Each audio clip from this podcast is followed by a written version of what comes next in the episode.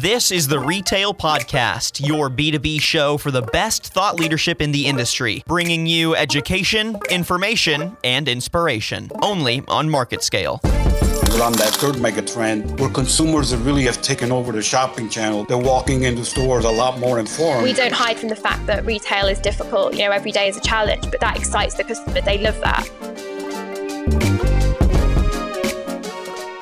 Welcome to a brand new episode of the Market Scale Retail Podcast. We've been away for a little bit. I apologize about that, but we're coming back with some excellent content that I can't wait to get into your ears. Coming up today, we're going to talk to Heather Watson, and she's a behavioral designer for the Center for Generational Kinetics.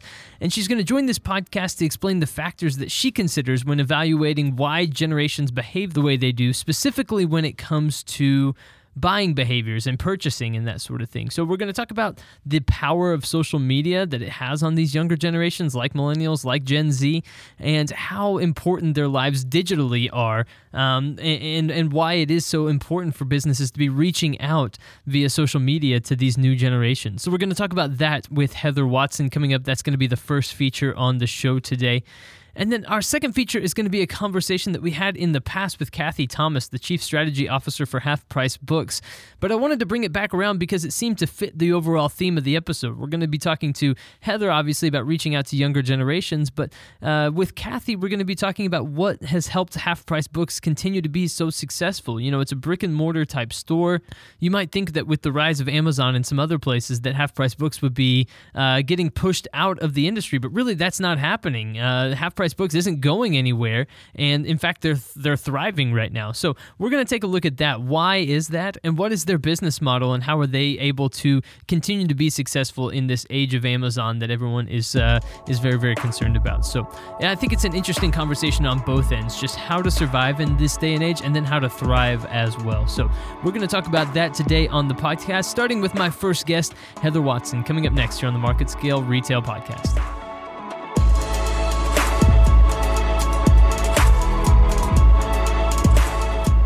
Heather, thank you so much for joining me here on the podcast today. I am so excited to be here. Well, I'm really excited to talk to you because I'm always really curious just about trends of different generations and how the different factors, as far as how we grow up and that sort of thing, end up affecting our buying habits or um, how social media has really impacted my generation, being a millennial or younger generation. So, I'm really curious. It feels like millennials have been maybe the most stereotyped generation ever. Uh, in what you've seen, is that at all accurate, or am I just being dramatic? So you are being dramatic. Okay. No, it's okay because drama sells. I, um, I think every generation has a set of stereotypes, mm-hmm. and generations, um, from my research, aren't boxes. Mm-hmm. They're just clues as to um, how we can predict a certain generation's behavior by scenario. So each generation has a set of parenting principles they grew up that were popular during their generation. They have technology they used during their generation and global events. And so all these conspire together mm. to create this um, multivariable situation where these generations grow up in. And it does really um, affect how they think about the world, what technology they use, and how they approach um, brands and other, other types of buying and services. Okay, so w- when you think about, let's start off with millennials. When you think about millennials, mainly because I'm curious, because I am one, uh, and I'd like then to. you're the expert. Yeah, I don't know about that. I think you probably know more about me than I do. But uh, I'm curious then, like, what are some of those factors then? What are some of the things okay. that you you think about uh, when it comes to millennials, and and uh, some of the clues that that lend some insight into who we are as um, as consumers? Sure. So the first thing, if we, if we take all three of those areas, mm-hmm. um, parenting, global trends, and um, technology trends. Yeah. So we, we can look at all three of those areas and say, okay, here's some things that happened dur- as millennials came of age. Uh, the first thing was parenting. Most millennials were parented by boomer parents. And so some of the um, beliefs that came uh, across with boomer parenting was it was so hard for me I don't want it to be as hard for you. Mm-hmm. I'm going to try to give you everything to be successful. And so the whole entitlement stereotype that millennials get um, was fostered by their boomer parents. So it's not my fault.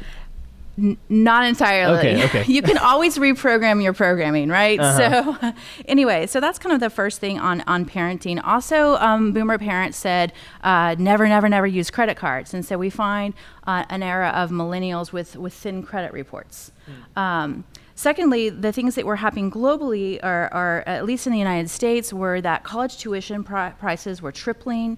Um, the they were de- the student loans were deregulated, so we had a lot of interest rate.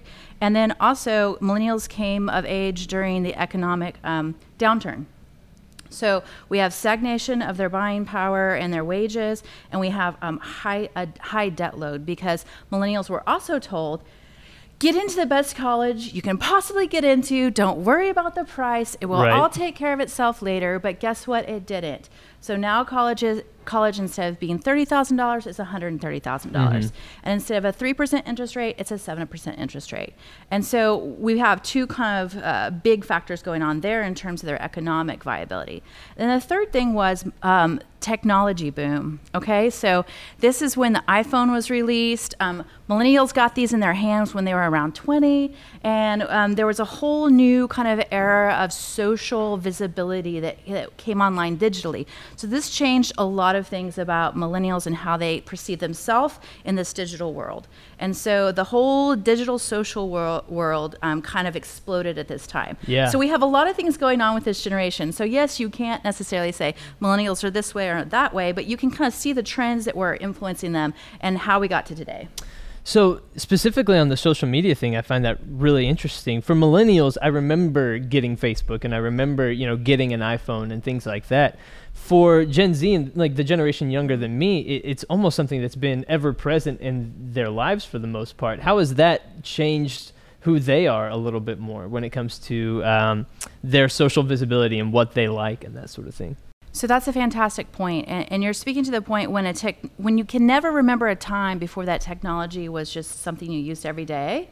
Right. It's it's completely different, and so uh, millennials can remember a time before the iPhone. They can remember a time before streaming Netflix. They can remember a time before Facebook, for uh, and they can remember a time before Snapchat.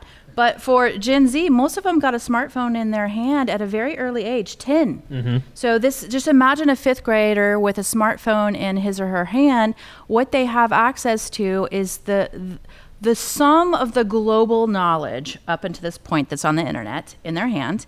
They have the ability to, given their parents' credit card or Venmo, order anything from around the world delivered to their doorstep in two days or less.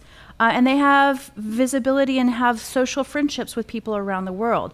So, what you have with Gen Z, if we go through those three kind of stages again, which is parenting, the parents of Gen Z are different. They're not boomers, they're um, older millennials or Gen X. Yeah. Um, so, that's a, a much different parenting prin- principles than from the boomers. Right. Right. right. Um, then you have this technology piece we're talking about, and then we also have this globalization piece and also AI. And so Gen Z is coming of age in, in just this um, amazingly dynamic time where they're living deep digital lives. Their, their life digitally as as important as their physical life. Like when we did a survey about, you know, how important is it that you got your first smartphone? It's up there with driver's license. Graduating from um, high school is number one, and driver license and smartphone is number two. Wow, that's unbelievable to Yeah. me. So then, with that being the case, um, what type of uh, messaging and advertising can companies utilize that really reaches this this group? Is it all about social media, and do companies need to go just full bore into Facebook, Instagram, Snapchat, and all of that sort of thing to reach this younger generation of Gen Z, or is it something else? Do they crave something else that that actually reaches them on an advertising or a marketing level? Okay, so we have a lot of things going on. You are absolutely on the right track. Okay. So fantastic analysis there. Okay. Um, so when we t- when we think about Gen Z and, and introducing them to brands and discovering brands and attitudes towards brands, um, social media is absolutely a category that companies need to wake up and realize it's not just a social network; it's a marketplace now. Right. Um, it's a marketplace for a lot of different reasons. Number one, recommendations are one of the most powerful drivers of buying behavior for any generation, but especially for Gen Z. Because think about it, they're teens, their friends mean a lot to them. And if they get a recommendation from a friend or family member, that converts into sales at a very high rate. Um, so when you're thinking online, that social marketplace is a place where you can get recommendations from your followers. You can create recommendations um, from your friends. and Your mom can give you a recommendation on social media. Right. Like it's it's a recommendation engine, right? So that um, is a, a buying um, driver, right? Um, the second thing on social media is it's not just a recommendation in industry; it's actually a marketplace. So when we start, when we ask Gen Z what was the last thing they bought and how did they buy it, you'll hear things like this. Well, I Google tubed it, and I was like, well, what does Google tube mean? Well, I saw it first on YouTube. And then I went and Googled it, and then I triangulated the data. She didn't say triangulate, and they don't say that. But from a researcher standpoint, I realized that they're using Google, they're using um, um YouTube, and they're and reviews, and they're putting all that information together t- to be persuaded to buy an item. Yeah. And this is they can buy off of Google, of course. They can buy off of YouTube. They can buy off of Instagram, and pe- they are buying that way. And since they're on their mobile phones, they have the highest usage of buying on mobile phones than any other generation because that's how they grew up and right. that's what they're going to use. Over time, do you find that the behavior of different generations changes as they age when it comes to this sort of thing? Or do things become pretty set in stone at a pretty young age and, and, and behaviors of, of specific generations and people in those age groups tend to not move too far away from, from these factors the that habits. you're talking about, yeah, and mm-hmm. the habits that they create when they're younger. Okay, so that's a fantastic question. I'm not sure if we have enough time to go into um, habit change by generation, mm-hmm. um, but you're speaking my language because, as uh, someone who studies behavioral economics and habit formation and behavior, it's something I'm in, in, interested in and watch all the time. So, is it easy to change a habit? N- generally, not. Mm-hmm. Um, the easiest thing to help someone change a habit is the environment. So I would say for habit change across generations, if the environment becomes a place where this habit is really, really ingrained, like a smartphone, like Alexa, where it really helps you to do something different in a meaningful way, then you're going to gravitate and that habit will change. But if it's something that's not a meaningful difference in your life, it's going to be a lot harder for that habit to change and you're going to just go with all those neural pathways that you have laid down since you were a 5th grader with a smartphone in your hand. So that's a short answer is if the environment appreciably changes and gives the person a significant reason and benefit for changing, then they'll go down that path. And that's usually convenience. That's usually it makes your life easier. It meets an emotional need that's very deep and, and persistent. So all those those reasons will kind of change a habit, um, but generally we revert to our current habit structure. So you don't see the growth of you know digital platforms going anywhere anytime soon in terms of there's no way. importance. There, there's no putting that back in the box. Nope. Nope. Somebody asked me that the other day, and I thought I don't I don't think this is going anywhere, man. You know. Okay, let's put it this way. A, a third of teenagers or Gen Z spend uh, that are on their phones after midnight every night. Unbelievable. That is a powerful habit. They spend six to seven hours a day messing with their smartphones, mm-hmm. and they're using it for everything from ordering food to their friend's house when they're hanging out with them, to Snapchatting with a hundred friends, to buying stuff from Alibaba, China, from China, if yeah. they're willing to wait for two weeks, um, to um, creating content. Uh, this is a powerful tool. It's not going away.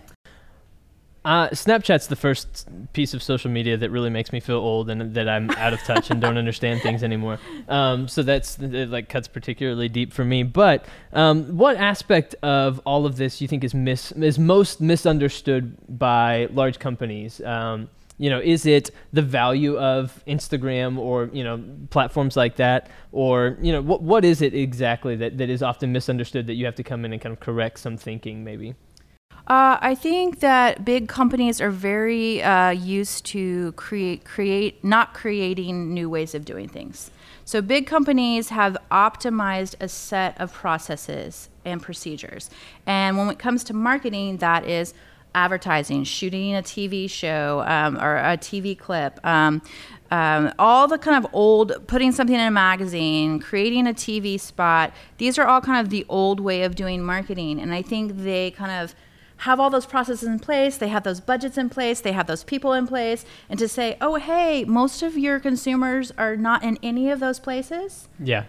It's hard for them. And then to ramp up a whole nother set of uh, digital processes um, usually requires a younger generation of, of, marketing. And so, digital marketing, remarketing, PPC ads, all, all these things, social marketing, content marketing, influencer marketing, that has proliferated. So digital marketing has just like fragmented in so many ways. I think it's confusing to know what you need and what strategy to take. Absolutely. Yeah. Um, what are you doing here at South by Southwest this weekend, and uh, where can people find more about you?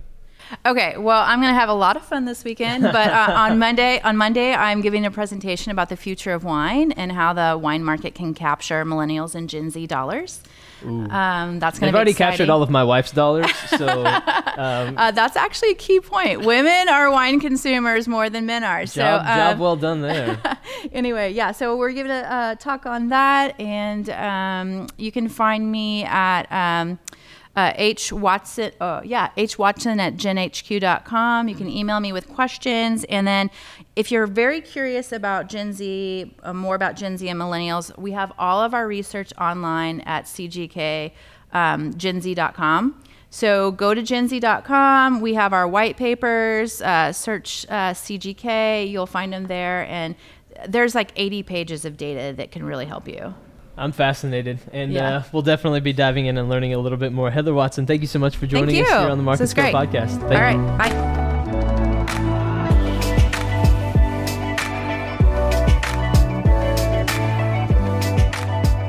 Thank you to my guest, Heather Watson, for joining us here on the podcast.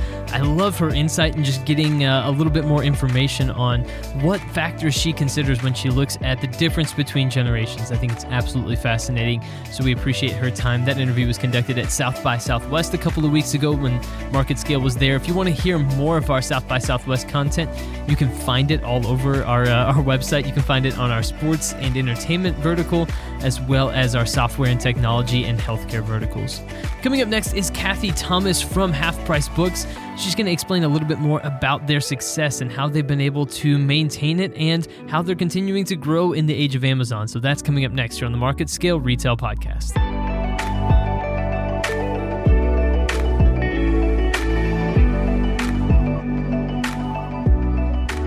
In an era of e commerce takeovers, Amazon's retail reign, and the death of legacy brands, Half Price Books isn't going anywhere. Not only is the chain bookstore surviving while others like Barnes & Noble are floundering, it's actually thriving. Our guest today can't pinpoint just one reason for the store's success. Instead, she can rattle off a handful. Today we're joined by Kathy Thomas, Chief Strategy Officer for Half Price Books, who walks us through everything from guest experience, community involvement, and smart stocking, and how they're all helping Half Price stand out among its competitors. Kathy, how are you doing today? Fine, thank you. So, I was reading up on you a little bit, and you are involved in plenty of things. I mean, not only are you an executive at Half Price Books, but you're on the board of Feed the Children, which is an international child relief organization. You're on advisory boards for literacy instruction for Texas. I mean, a lot of really philanthropic kind of things. I mean, what motivates you in in that direction to want to take your expertise and your time and give it back? Well, I think it's real important for everyone at any level to be able to volunteer and to give back because my life is, I've been blessed in so many ways and I've had great mentors throughout my life and I've had people that have helped me and I want to help them. And I think that if you can help with a nonprofit, their expertise, my expertise, sharing my expertise with the nonprofits, that's worth, they don't have to go hire a consultant. They can just ask me and they can ask me a question and they can, um, I can give them some insights and I can tell them how I would do things. And that's saving them. And it's, um, it's, it makes you feel good, but actually it, and it's good for the organization. So it's a win-win for both of us. And those are always the best, always looking for those win-wins. Yes, most certainly. So, I want to dive into a pretty typical conversation within the retail space right now, which is the battle between brick and mortar and e commerce, and the fact that online shopping has become the norm. It, it's, it's winning in every convenience factor possible. Um, but brick and mortar is finding innovative ways to survive and to create a really mm, a really one of a kind experience for its guests and really transform what it means to be a brick and mortar store. Though, you know, we've still seen plenty of big names drop dead, which is unfortunate, but Half Price Books has survived and has actually grown in this really tumultuous period. So I'm curious to know why you think that is. Why do you think half price books in a world where brick and mortar stores are closing left and right is actually surviving and flourishing? Well, I think there's lots of reasons. I I don't know how much you know about half price books, but we're you know we're only in 17 states. We're a family owned company, and one of our biggest advantages we have going for us, we don't have debt, and we don't have to grow. And I think there's a lot of companies, big big box companies, have to grow for to to keep their stock price up, and they have to um, answer to a lot a lot of shareholders. We don't. We're a family run business. We grow, you know, if we can afford it. And we know how much it's going to cost us to open a new store and how much it'll lose money for how long.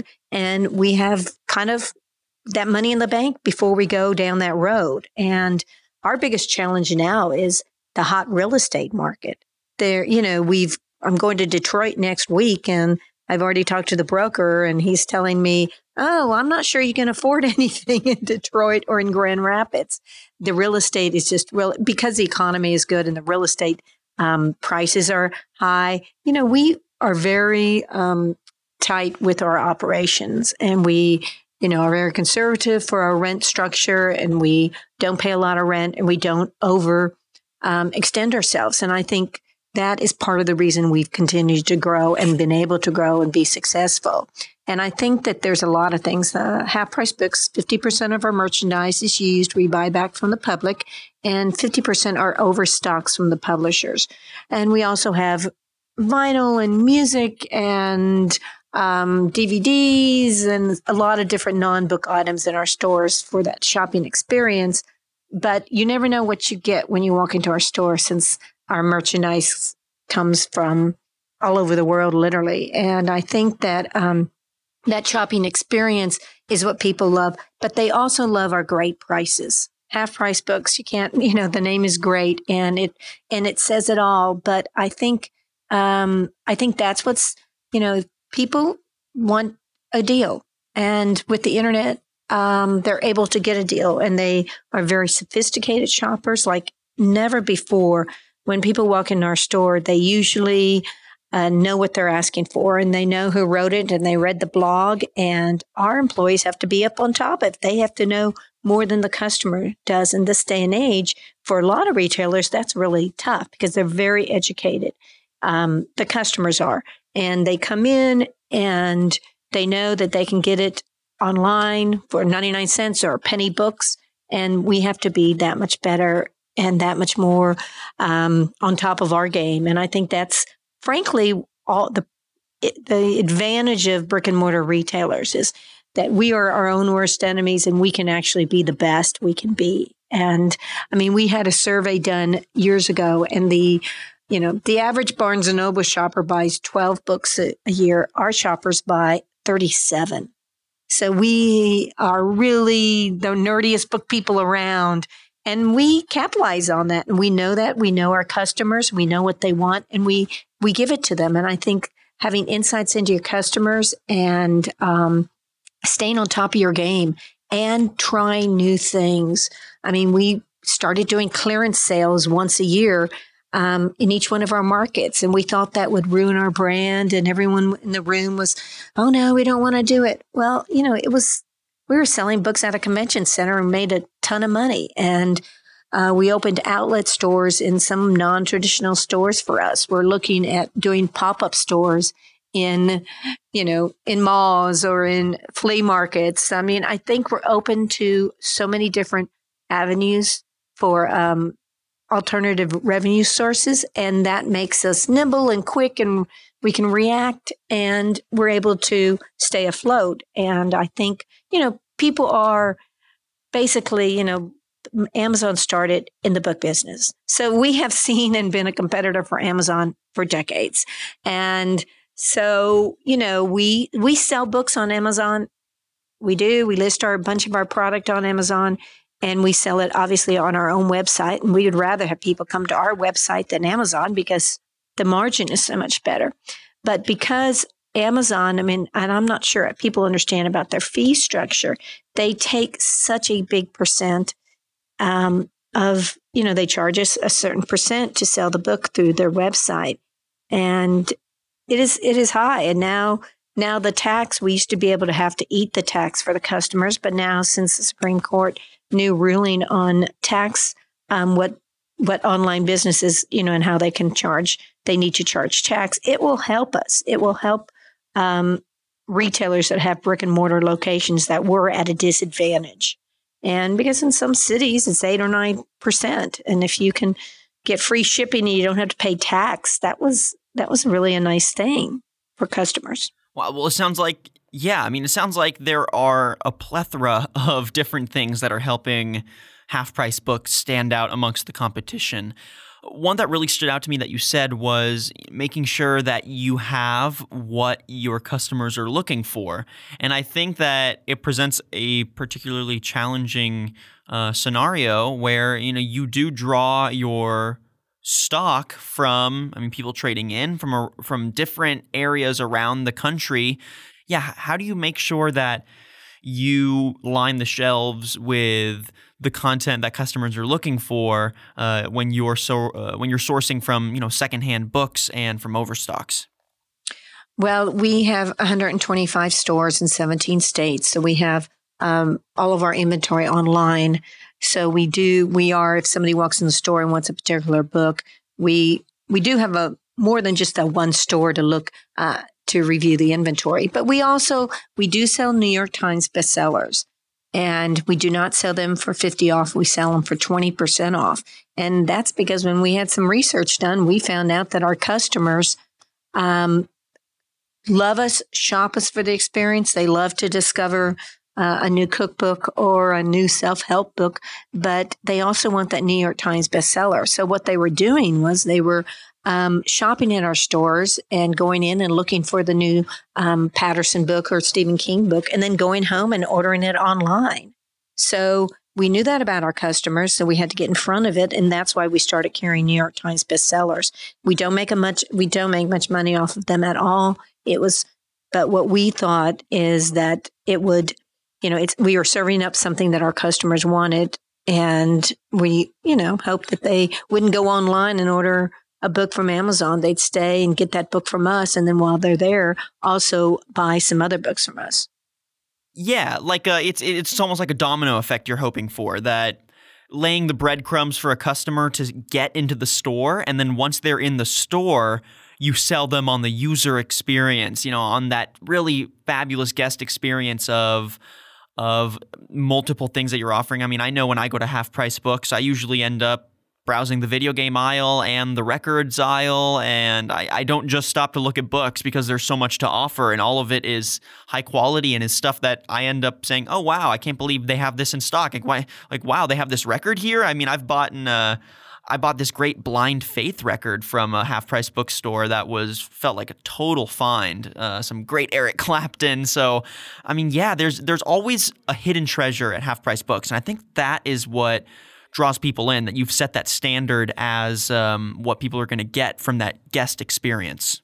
Well, and I think, you know, but it's really hard for every brick and mortar retailer, and not just half price books, to get someone to get in their car and get get out of their pajamas, get in the car and drive to the store because once they're there, they will find something. Once somebody is in our store, they will wander through the cook sec- cooking section and find something. They'll wander through the history section if they're a history reader and um, find something that they haven't seen or they wanted to pick it up. And because you can pick it up and went, you know, oh my gosh, it's a great book and it's $5 and it's under $10 and it's, you know, I mean, they're great finds. And the vinyl that we carry, there are so many great, wonderful finds that people can, you know, get and take home and enjoy for years to come. And so that's really the shopping experience is the number one thing that all of our customers and they share their hauls on Facebook and on Instagram and um, you know, we have great customers and we have a great, our customer base, they're big fans of ours and they, and we are a little bit different than Barnes and Noble or an independent bookstore. And we, we do things a little bit different. Our people are a little bit different. Our prices are low. So we have to, you know, work harder at where we can um, cut down on things. And, you know, we don't have the same quality carpet as they do in Barnes Noble because we want to be a little, we have to take the little cheaper route to be able to offer the great prices. Uh, we're also a very green company. We were started by back in 1972 in Dallas by a couple of hippies and the daughter of one of the founders. Um, she runs the company today. She's our CEO, Sharon Anderson. And we have a philosophy, a give back philosophy. We donate a million books a year all over the world. Um, we recycle what we can um, because we want to, you know, we want to save the printed word. And we want, to, and part of the reason when we have these big clearance sales is do we make a, a bunch of money out of it? No, but you know what? We clear out a bunch of books.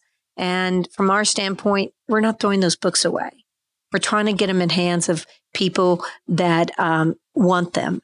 And and it's tough because a lot of people read fiction, and when you know, has everyone already read The Firm, John Grisham's The Firm? They don't want to read it anymore. And what do you do with that book? Nonfiction is a lot easier because I think it, I mean, it has a longer shelf life. But um, fiction is, you know, there are so many, there are over a million books published every year. That is just such an incredible number. And there's more authors now than ever before. And that's because there's so many opportunities and it's so easy to write a book and be self published and you know put it through have it listed on amazon or uh, the different programs that are available to, to authors which is fabulous and fabulous because we're getting new voices but it's also so much product so it's a constant struggle for us just as it is in other bookstore chains to you know what are you going to put on the shelf because frankly if you've been to our store people are bringing in boxes and loads of books every hour and you know, for us to maintain and keep that inventory is tough, especially when a lot of it is the same product over and over again that we're seeing. Right. Right. Yeah. Making sure that the inventory is diversified and actually representative of what people want to read. And uh, you know, I I think what helps brick and mortar stores also survive is when they tap into niche audiences uh, that are looking for a particular thing that you can rely on. Okay, I'm going to be able to rely on this niche audience coming through and buying my product consistently. And I think with books, you get the opportunity to really tap into an education market.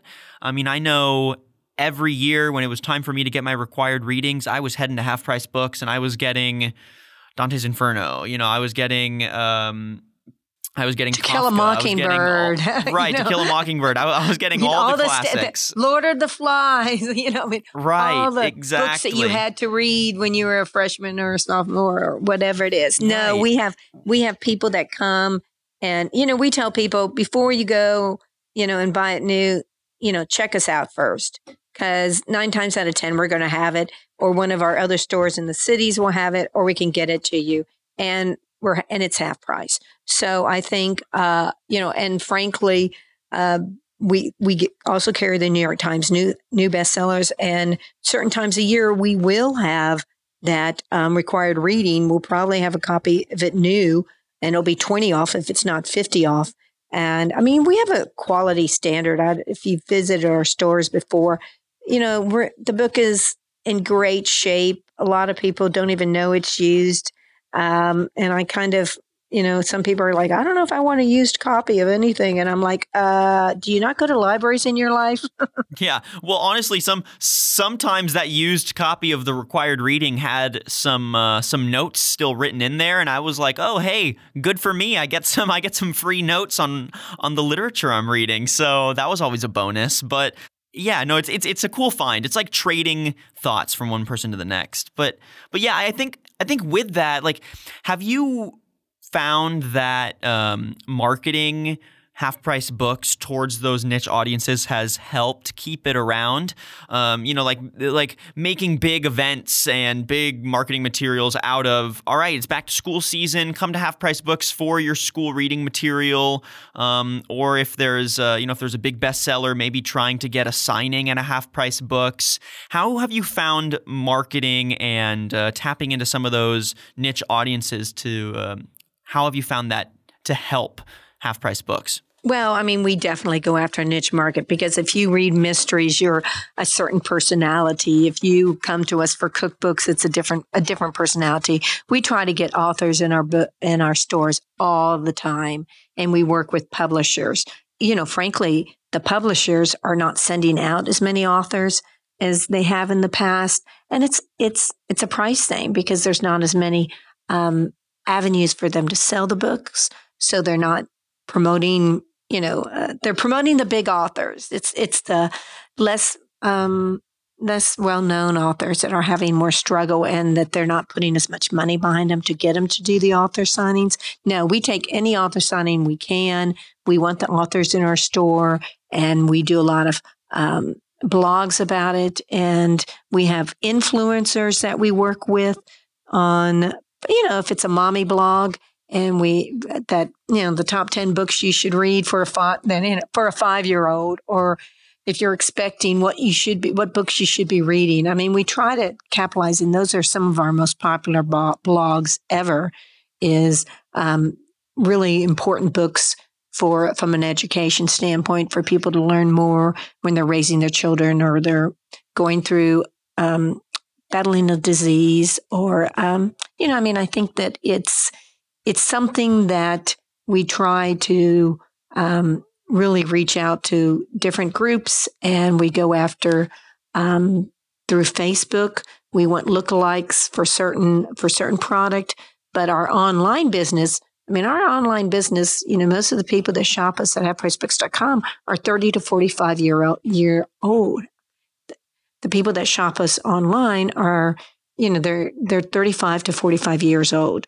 And the people that visit our brick and mortar stores are 30 to 70. so we have to market, you know, our different um, vinyl is different, is market differently than our books are. And our kids' books are marketed to a different audience than, you know, our history books are. So we, because the product changes and it's a little different, we try to go after different audiences, but people who love to read, that's like uh, usually the whole family reads if there's one or two readers in it. So, right.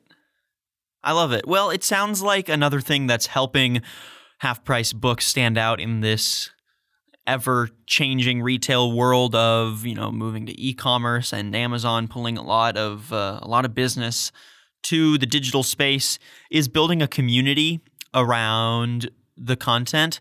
And it, I mean, it sounds like the fact that you are wanting any author to get in there, you're wanting independent content in your stores. It sounds like you're really trying to empower um, up and comers, niche audiences, people that can feel like they can walk into half price books and feel represented there. And that helps add to that guest experience, which uh, which is really what brick and mortar is aiming to do now, is to provide that one of a kind experience that you're not going to get at any other store, and you're definitely not going to get off your phone ordering a book on on a Kindle or you know on on some iPad app.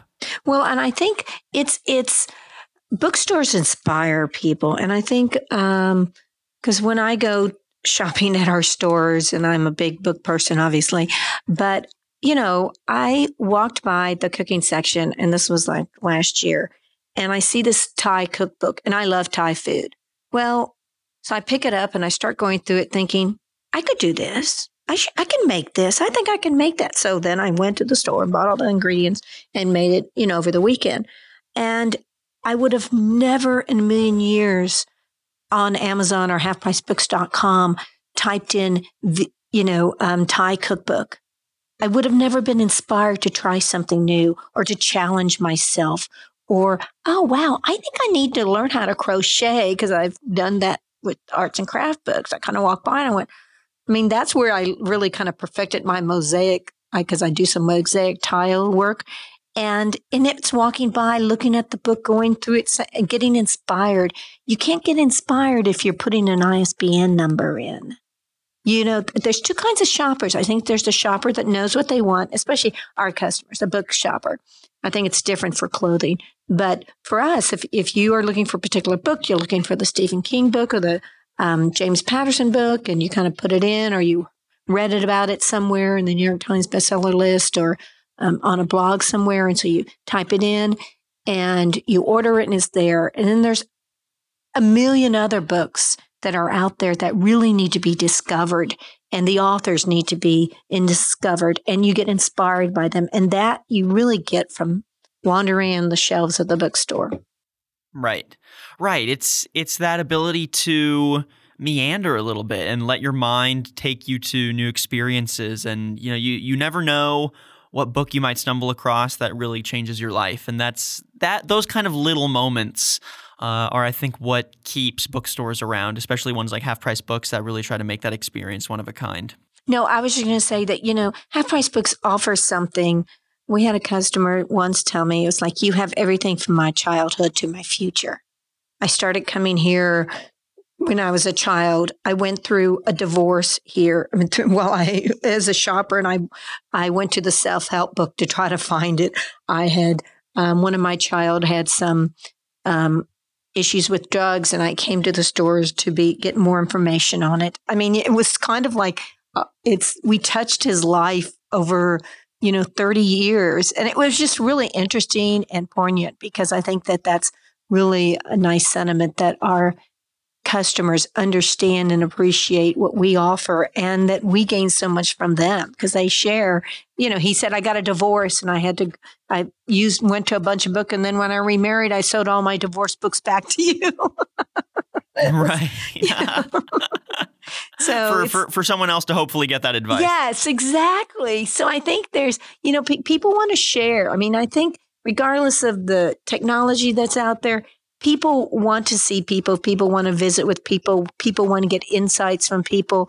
And I think that going to brick and mortar stores and having the right setting. And what's unfortunate and what's so tough is, you know, because um, everything is about the the bottom line, and we all are, you know, rents are going up and payrolls going up, and we have to cut the number of people we have servicing you know, our different stores. Like I can walk into certain retailers and I can't ever can't find an employee to help me.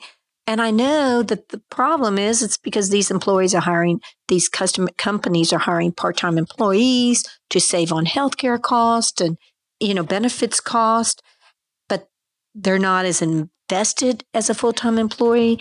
And really retail is struggling because of that because they all want to do the right thing. They want to have that experience in their store for their customers. But at the end of the day the bottom line is like god i can't hire that extra person who should be the greeter at the front door. I can't hire that extra person who can make sure the shelves are fully stocked you know 24 7 and I, and that's our you know that's our challenge as retailers to try to get more for less and where we can cut, we do.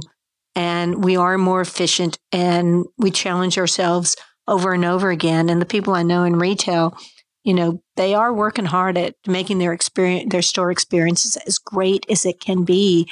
But there's a cost associated with it. And everyone's kind of bearing it and everyone's just trying to, you know, forge their.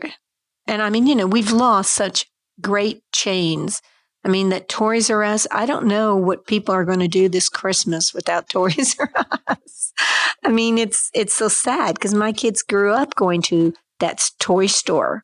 And I know that it's going to be, um, you know, Target will pick up some of it. Walmart will pick up some of it. It'll be a lot of stores. I mean, we'll pick up some, some of the toy business, but, um, it's a great loss for the, for the country and for future children to be able to have that wonderland of toys all in one place. So, yeah, yeah, it is sad to see those those staples of of retail fade away, but it's great to know that you, you know we have people in the retail space like you and like Half Price Books that are playing smart, you know, trying to be efficient and also trying to build that relationship with their customers to make brick and mortar experiences never go away. And uh, yeah, I really want to thank you for coming on the podcast to give us this this really potent insight on what helps half price books expand, and hopefully our retail listeners can gain some insight from this. And uh, if there's any business owners out there who are struggling with their brick and mortar stores, then maybe maybe apply a little bit of what Kathy has to say because I think it is working very well for you. So, Kathy, thank you so much for coming on the podcast. Thank you for having me.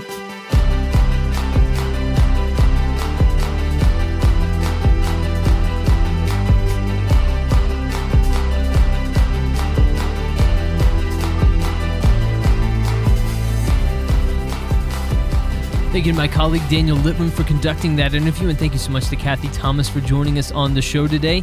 That is all we have time for on this week's episode of the Market Scale Retail Podcast. We appreciate you listening very, very much. If you want more content just like this, head over to the retail industry page at marketscale.com. Click on industries up at the top of the page, scroll down to retail, and you will find more podcasts just like this, as well as written content and videos. We also have a number of other industries that we cover. So if you're interested in the intersection of Pro AV and retail and how LED screens are really revolutionizing uh, some of the brick and mortar locations and creating one of a kind experiences, go check out our Pro AV industry page there as well. There's so much crossover between industries now nowadays that, uh, that there's a lot more content that uh, somebody in the world of retail can consume outside of our retail vertical as well. We'll be back soon with another episode of the Market Scale Retail Podcast. I promise this time. But until then, I've been your host today, Tyler Kern. Thanks for listening.